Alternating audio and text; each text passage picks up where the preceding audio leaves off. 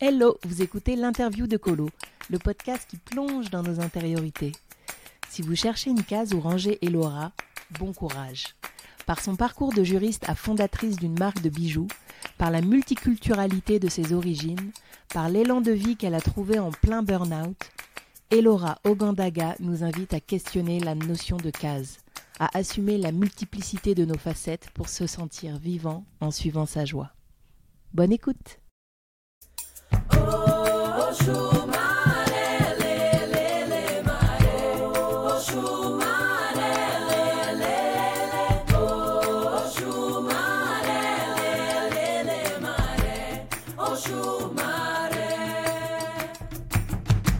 Bienvenue dans la KoloSphère, je suis Colo, artiste entrepreneur aux multiples facettes. Chaque vendredi, dans l'interview de Colo, je vous propose une plongée thématique avec ou sans invité, dans nos vies intérieures, dans notre puissance et notre vulnérabilité, dans toutes les nuances qui font de nous des êtres humains. Si vous avez apprécié ce rendez-vous, partagez-le à vos proches, écrivez-moi en commentaire et pour soutenir le podcast, mettez une super note pleine d'étoiles. Bonjour à tous, chers auditeurs, chères auditrices. Bienvenue dans ce nouvel épisode de l'interview de Colo. Aujourd'hui, c'est une grande joie d'accueillir Elaura Ogandaga, créatrice de la marque Cocoteros & Co, qui vient nous partager autour de l'identité. Merci beaucoup d'être là, Elaura. Comment ça va aujourd'hui ? Ça va super bien. Merci à toi pour ton invitation. Alors, Elaura, elle a un parcours, alors on pourrait dire incroyable, mais finalement, ce que je trouve important, c'est de ramener aussi toutes nos histoires, tous nos récits, de faire écouter des récits différents, des récits qu'on peut qualifier hors normes, pour se rappeler que finalement, on a tous une différence et on est tous un peu différents. Donc, Elaura, est-ce que tu veux te présenter via le prisme de tes origines multiples et de ton parcours familial ? D'accord. Je m'appelle Elaura, voilà, j'ai 32 ans, j'habite à Lyon et je suis née à Port-Gentil au Gabon.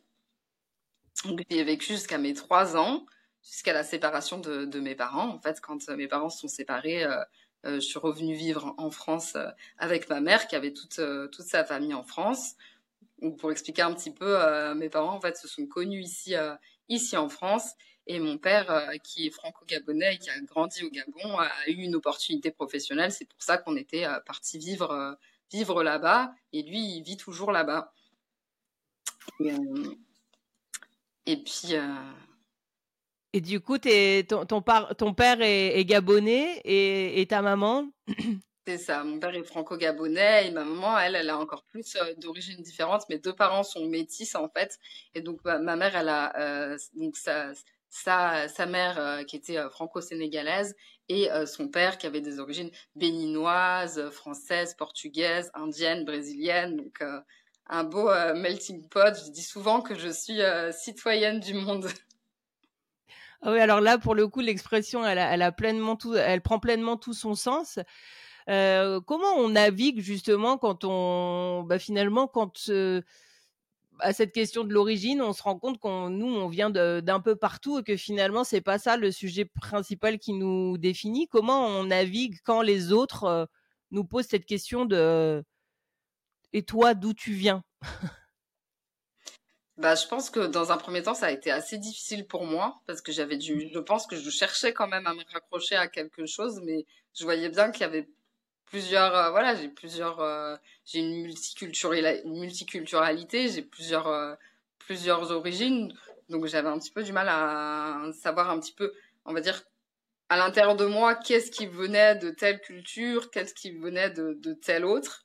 Mais c'était plus par rapport aux autres. Moi, j'ai surtout eu de la difficulté dans le sens où j'ai mal vécu le fait d'être différente. Mmh.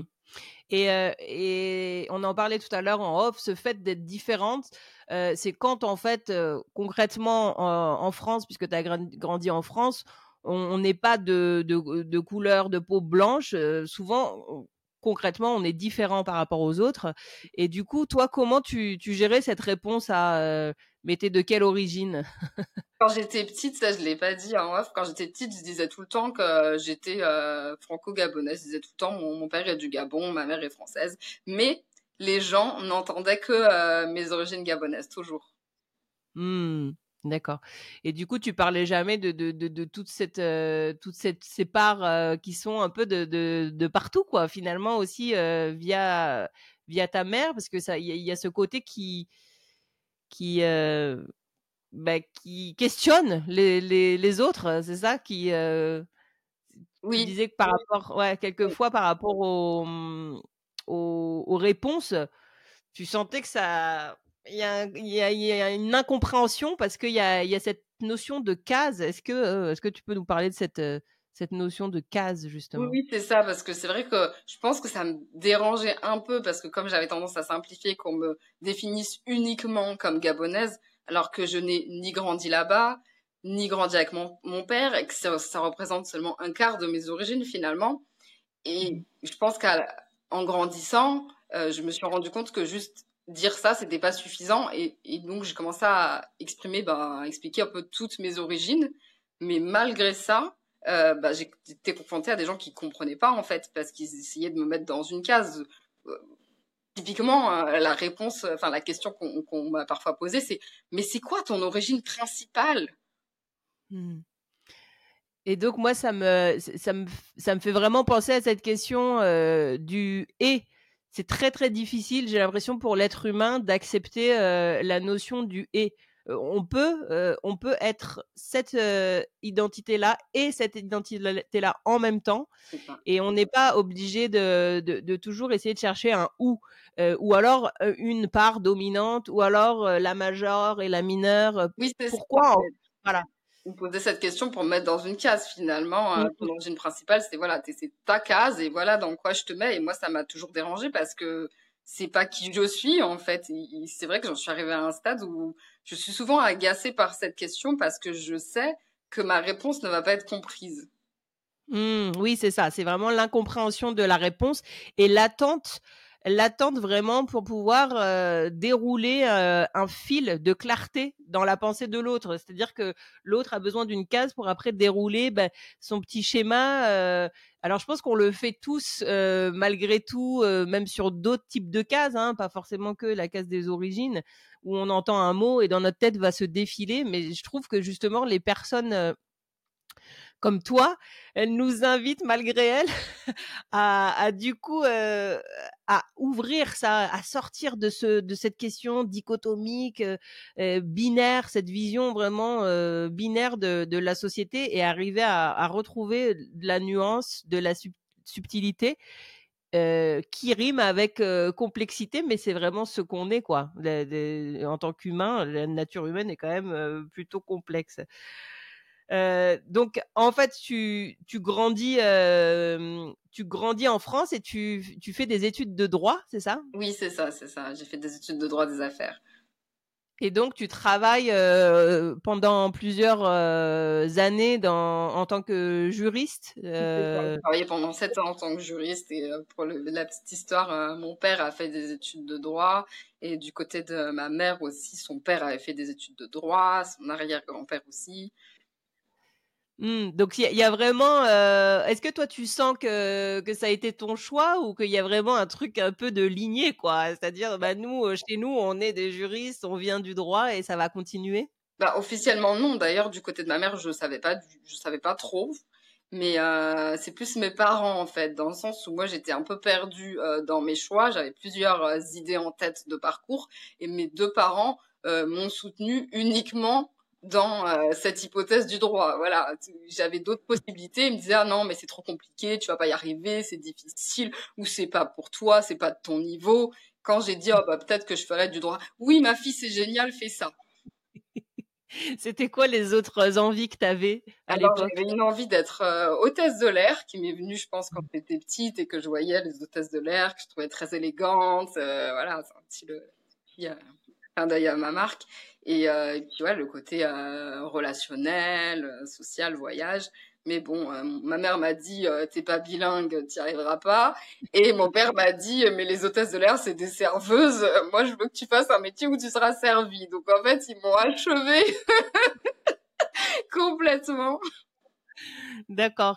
Et comment tu le vis alors au final? Parce que c'était une des possibilités, le droit des affaires. Comment tu le vis quand tu travailles finalement dans ce secteur, puisque tu y es resté quand même pas mal de temps? Je pense que je cherche ma voie parce que déjà pendant les études, à un moment donné, j'hésitais à abandonner. Je poursuis. Et en fait, je pense qu'au départ, ce qui se passe, c'est que je me dis toujours, t'as pas encore trouvé le bon poste. Et en fait, j'ai beaucoup changé. J'ai beaucoup changé de travail. Et puis, quand t'arrives, entre guillemets, le poste idéal sur le papier, et ben, en fait, je déchante parce que finalement, en tout cas, le contenu des missions, c'est presque moins intéressant que d'autres postes que j'avais eu avant. Oui, d'accord. Donc, en fait, c'est comme un peu ce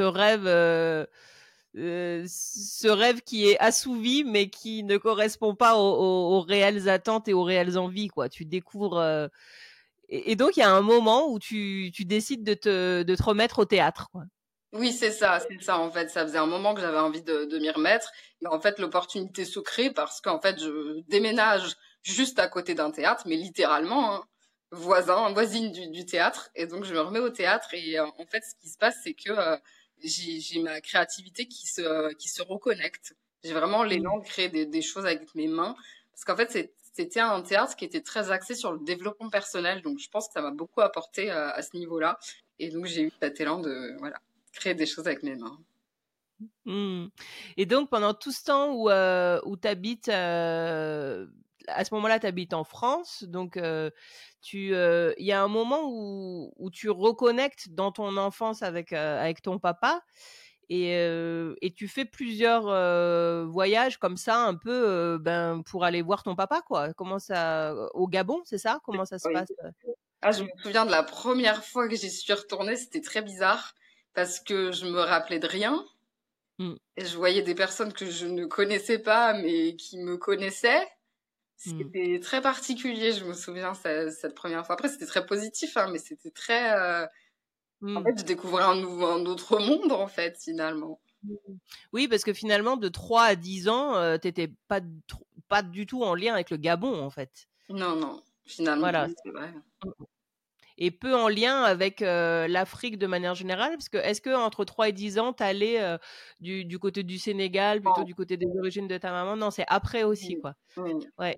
Donc c'est vraiment après 10 ans qu'il y a une première connexion comme ça qui se fait avec un peu le continent africain. Et je reparlais de ça, du coup, justement, de ton premier voyage à tes 10 ans au Gabon, parce que justement, après, au moment de tes cours de théâtre, donc si je me rappelle bien, c'était en 2019, là, t'as une opportunité, en tout cas, de repartir au Gabon, mais c'est un peu, finalement, la première fois que tu pourrais y aller en tant que toi, adulte, qui a décidé d'y aller. Comment ça se passe, alors, ce voyage?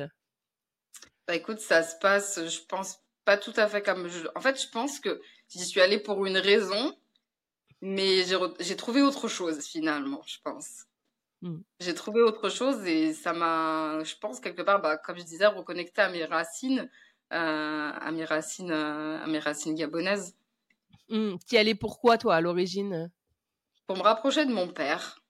Ouais. Mais finalement, c'était pas tellement ce que j'ai le plus retenu de ce voyage, c'est vraiment... Je sais pas, je pense que j'ai pris conscience de cette part en moi et de la richesse qu'elle représentait. Donc finalement, presque inconsciemment, c'est quand même un rapprochement de ton père, puisque c'est lui qui t'a... mais d'une façon un peu plus cachée, mais finalement, c'est ça, c'est l'intégration de cette part. Et là, alors, c'est là qu'arrive l'histoire quand même des débuts de ton entreprise. Donc, qu'est-ce qui se passe à ce moment-là quand tu redécouvres justement cette part de toi? tu me partageais que tu as envie de le partager au reste de tes proches qui sont en France quand tu reviens de ce voyage. Et alors là, qu'est-ce que tu fais? En fait, c'est quand j'étais encore au Gabon où je veux en fait leur ramener quelque chose du Gabon. Bon, j'avais déjà de l'alimentaire, etc., mais je voulais apporter autre chose. Et je sais pas pourquoi, j'ai cette idée de bracelet et je fais vraiment une fixette dessus. Je me dis, il faut que je leur rapporte des bracelets du Gabon. Sauf que je n'en trouve pas. Donc, ce qui se passe, c'est que comme j'ai acheté beaucoup de tissus, j'ai trouvé des tissus absolument magnifiques, les tissus en wax, j'en ai acheté plein, alors que c'était pas prévu. En fait, j'ai eu cette idée de me dire, puisque je n'en trouve pas, je vais les créer moi-même à partir du tissu du Gabon et je vais leur offrir en tant que cadeau souvenir du Gabon. Mais comme j'expliquais, il y a ce côté souvenir de mon voyage, mais c'est aussi quelque part partager un petit peu une part de ma culture avec mes proches finalement. Mmh. Et comment on se retrouve de ces souvenirs cadeaux que tu as envie de partager à tes proches à Cocoteros & Co, en fait, ta marque de bijoux? Bon, en fait, ce qui s'est passé, c'est que quand je les ai offerts, les bracelets, ils ont tellement plu que plusieurs personnes m'ont suggéré de les vendre, surtout mon frère. En fait, il m'a dit, je vais au travail avec. Tous mes collègues, ils me demandent où je l'ai acheté. Franchement, tu devrais les vendre. Donc, ça a fait un petit peu son petit... je pense que ça a été le point de départ, ça a été la première graine. Et puis, très vite, en fait, j'ai eu l'élan de les vendre, mais il n'y avait pas un vrai projet professionnel derrière. C'était plus une sorte de passion au départ. Donc là, on est en 2019, quoi, 2019, 2020. Tu continues à être juriste dans l'entreprise où tu es. Et là... en fin d'année post-Covid, il se passe une combinaison d'éléments qui fait que t'as une sensation que tout se rassemble pour que la vie te pousse dehors.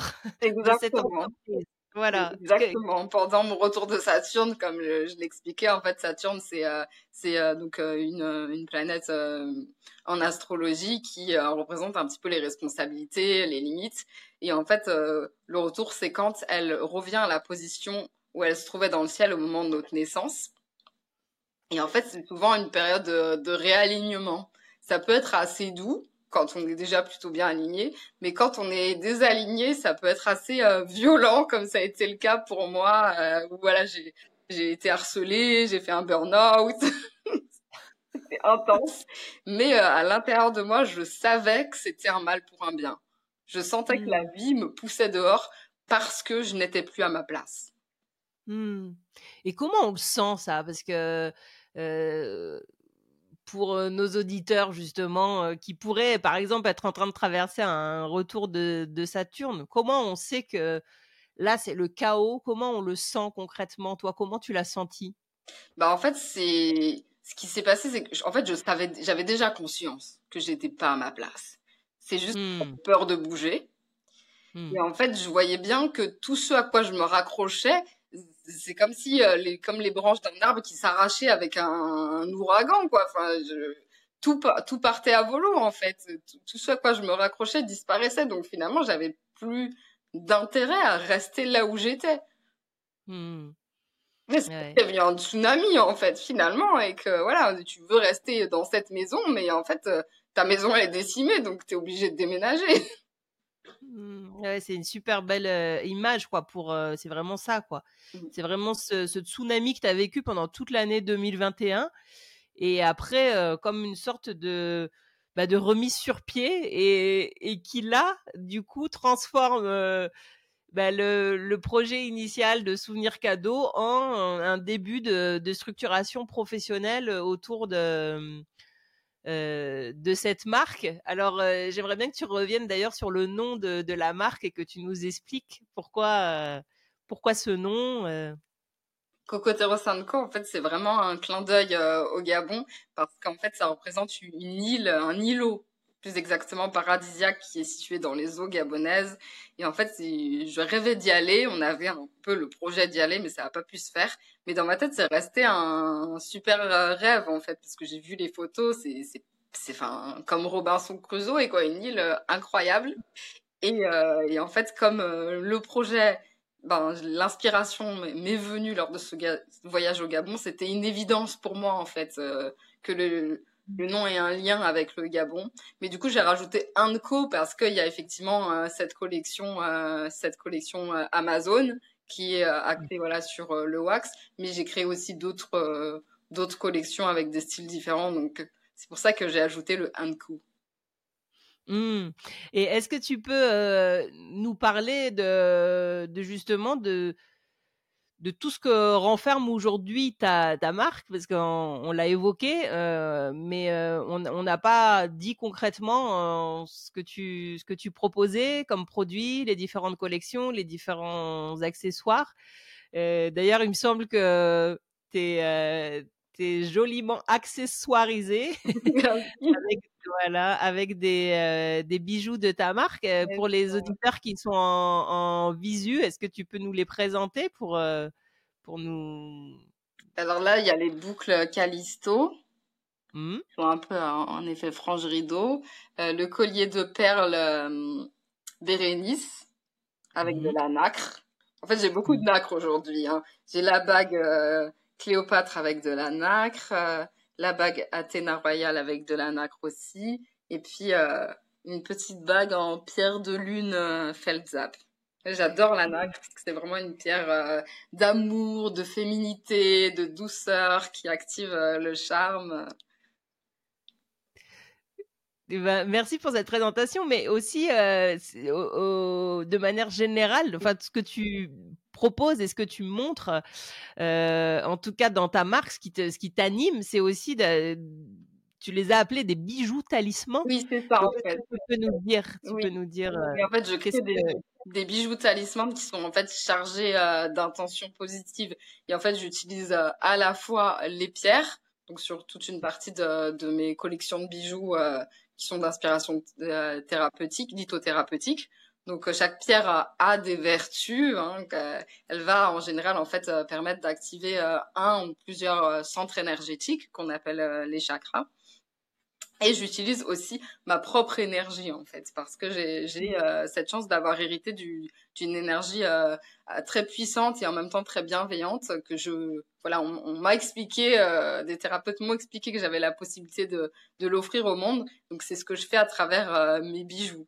Donc, il y a un peu cet élan d'amour et offrir aussi également l'harmonie, la confiance, l'audace, le plaisir et puis aussi l'émerveillement, forcément, de porter de belles choses. L'audace, moi je retiens l'audace parce que finalement c'est vraiment ça aussi dans ton parcours, c'est l'audace de partir d'un poste de juriste en entreprise. À un moment tu m'as dit, ouais, à la fin, tout partait à volo. Bon, il restait plus que le salaire, mais ça ne faisait plus sens. Donc, comment aussi, il y a ce côté audacieux. Toi, tu disais, tu m'as partagé tout à l'heure, oui, moi, j'étais pas si courageuse, mais finalement, tu y es allée. La vie a tellement été arrivée avec un message fort qu'elle t'a poussé dehors, qu'elle t'a poussé vers ce projet-là, mais il y a quand même de toute façon une audace importante de ta part.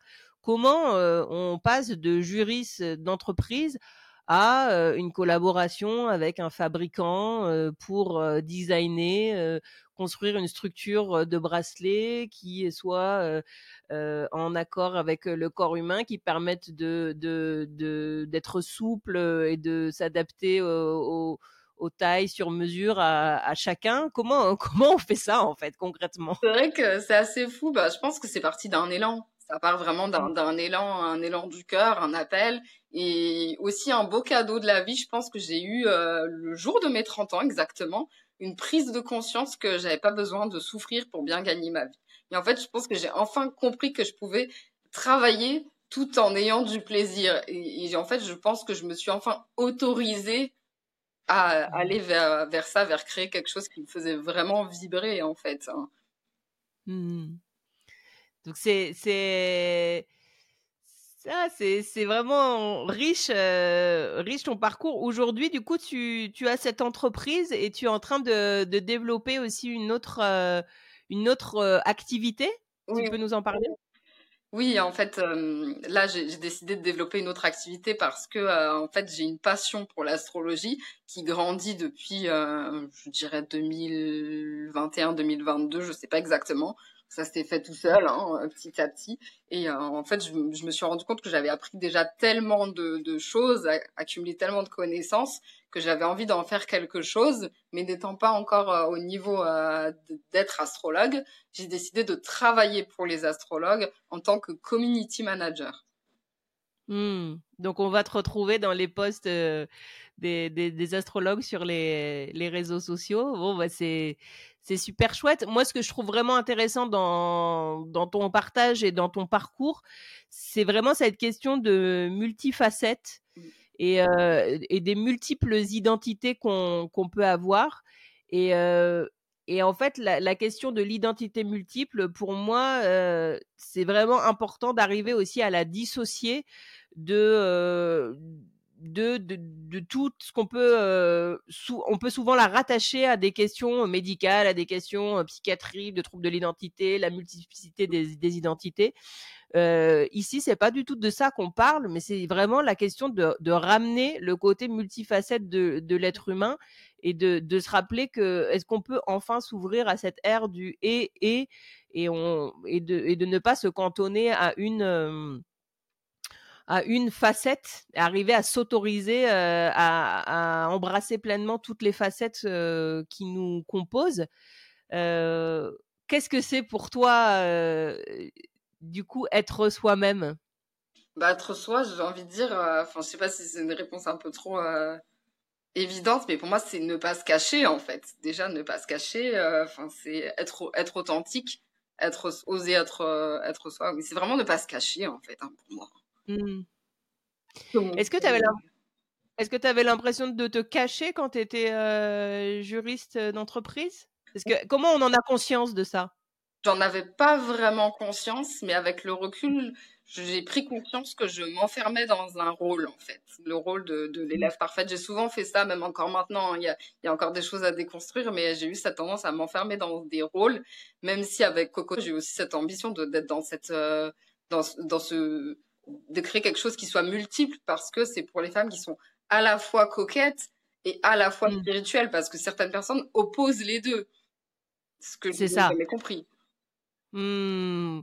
C'est ça que moi j'ai trouvé fascinant dans ta marque, c'est justement qu'elle illustre complètement ce qu'on vient de dire, quoi. Cette question de, en fait, quelquefois on a des opposés, on peut avoir deux mots qui sont collectivement associés à quelque chose de très paradoxal, antinomique, et qui finalement vont ensemble, existent ensemble pour certaines personnes, et comment justement s'ouvrir à ça. Ben, en tout cas, pour moi, tout ton parcours, il représente vraiment cette question d'être soi. Malgré tout, pour des personnes qui se sentiraient un peu encore enfermées, par exemple, dans un métier comme tu pouvais l'être, qui est arrivé un peu comme ça par l'ascendance, quoi, par la transmission des parents, etc., est-ce que tu aurais un message ? Alors après, c'est toujours compliqué de donner des conseils, mais en tout cas, quelque chose qui te vient comme ça, simplement à leur partager pour aider à passer le pas s'ils se sentent un peu bloqués ? Je pense qu'il faut te faire confiance, en fait, c'est surtout ça. Je pense que c'est surtout ça, en fait. C'est... Moi, ce que j'essaye de faire, en tout cas de plus en plus, c'est suivre ma joie. Bah d'ailleurs, voilà, je pense que ça va te parler. C'est un message très fort que partage Laura Nathalie. Mais c'est ça, en fait. Suivez votre joie. Je pense que si on vit, c'est pour suivre sa joie. Sinon, la vie n'a pas de sens pour moi. Oh, bah, je crois qu'on va finir là-dessus. Merci beaucoup, Elaura, d'avoir été ici dans le podcast, d'avoir accepté l'invitation. Et on va mettre tous tes réseaux sociaux dans la description pour que les auditeurs puissent aller découvrir ton travail. Est-ce que tu as une annonce particulière à faire ? Est-ce que tu vas être... tu me parlais d'un pop store dans pas longtemps, d'un corner dans un pop store. Et ce sera où pour les auditeurs qui seront dans la ville concernée, peut-être, si tu veux l'annoncer ? Ouais, alors pour ceux qui veulent découvrir mes créations en direct, physiquement et pas que sur Internet. Il y a un pop-up de créateurs qui s'ouvre à l'Hôtel Dieu. Donc, c'est un collectif où on est plusieurs créateurs, où donc je figurerai dans une des boutiques, en fait, la boutique Cozy, qui sera à l'intérieur, en fait, de la cour du midi du Grand Hôtel Dieu à Lyon. Eh ben, merci beaucoup, Elaura. Merci à toi pour ton invitation, Colo.